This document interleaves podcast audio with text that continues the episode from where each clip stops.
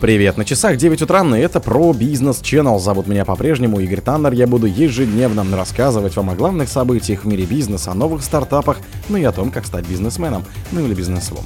Перевозчики заявили о нехватке в мире нефтяных танкеров.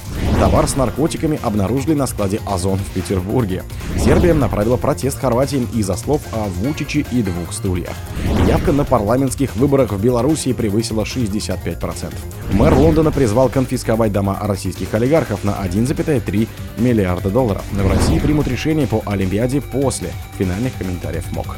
Спонсор подкаста Глаз Бога. Глаз Бога это самый подробный и удобный бот пробива людей, их соцсетей и автомобилей в Телеграме. Перевозчики заявили о нехватке в мире нефтяных танкеров. В мире растет дефицит нефтяных танкеров на фоне увеличения продолжительности поставок в связи с атаками йеменских хуситов в Красном море, а также снижения эффективности мирового флота из-за растущей роли теневого, который доступен только определенным клиентам, сообщили эксперты отрасли Bloomberg.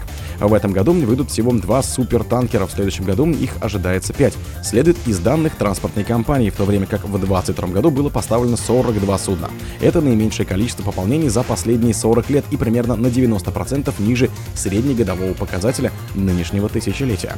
Растущие цены на нефть, в том числе из-за увеличения продолжительности поставок, сокращения добычи ОПЕК+, а также планы по переходу на зеленую энергетику, что означает отказ от ископаемого топлива, ухудшает перспективы отрасли в будущем. Однако транспортные компании видят возможность для роста. Товар с наркотиками обнаружили на складе «Озон» в Петербурге. Сотрудники склада «Озон» в Санкт-Петербурге при приеме товара продавца обнаружили в поставке наркотическое вещество. Об этом сообщили в пресс-службе маркетплейса. При приеме товара наши сотрудники обнаружили подозрительное вещество в поставке продавца. Экспресс-анализ показал, что он содержал наркотическое вещество, рассказали в компании.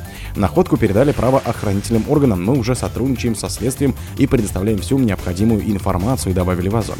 РБК обратился за комментарием в пресс-службу управления МВД по Санкт-Петербургу и Ленинградской области. По данным издания «Фонтанка», заказ с наркотиками нашли на складе распределительного центра «Озон» в Колпинском районе Петербурга. Полиция изъяла две картонные коробки, в каждой из которых было по 50 упаковок с неизвестным веществом. По предварительным данным, это синтетический наркотик, сообщает «Фонтанка». Сербия направила протест Хорватии из-за слов о Вучиче и двух стульях. Министерство иностранных дел МИД Сербии направило ноту протеста в посольство Хорватии из-за заявления главы хорватского МИДа Гордона Грлич Радмана о попытках президента Александра Вучича усидеть на двух стульях. Об этом говорится на сайте ведомства. Накануне Грлич Радман заявил, что Сербия ведет двойную политику, одновременно пытаясь стать ближе к ЕС и к России, но в конце концов ей придется выбрать сторону. Он, Вучич, возможный трабант в Священной Римской империи, так называли обслуживание обслуживающий военный персонал или сателлит России. Но мы не позволим, как союзники и партнеры США, русским оказать какое-либо влияние, в том числе на стабильность Западных Балкан, приводит его слова издания «Индекс». Явка на парламентских выборах в Беларуси превысила 65%. В Беларуси на выборах депутатов проголосовало 65,4% избирателей, сообщила секретарь ЦИК Елена Балдовская, передает БЛТА. Данные приводятся по состоянию на 16.00 по местному времени, совпадает с Москвой. По словам Балдовской, самый высокий показатель зарегистрирован в Могилевской области. Там явка составила 71,3%. В Минске в голосовании приняли участие 54,9% избирателей.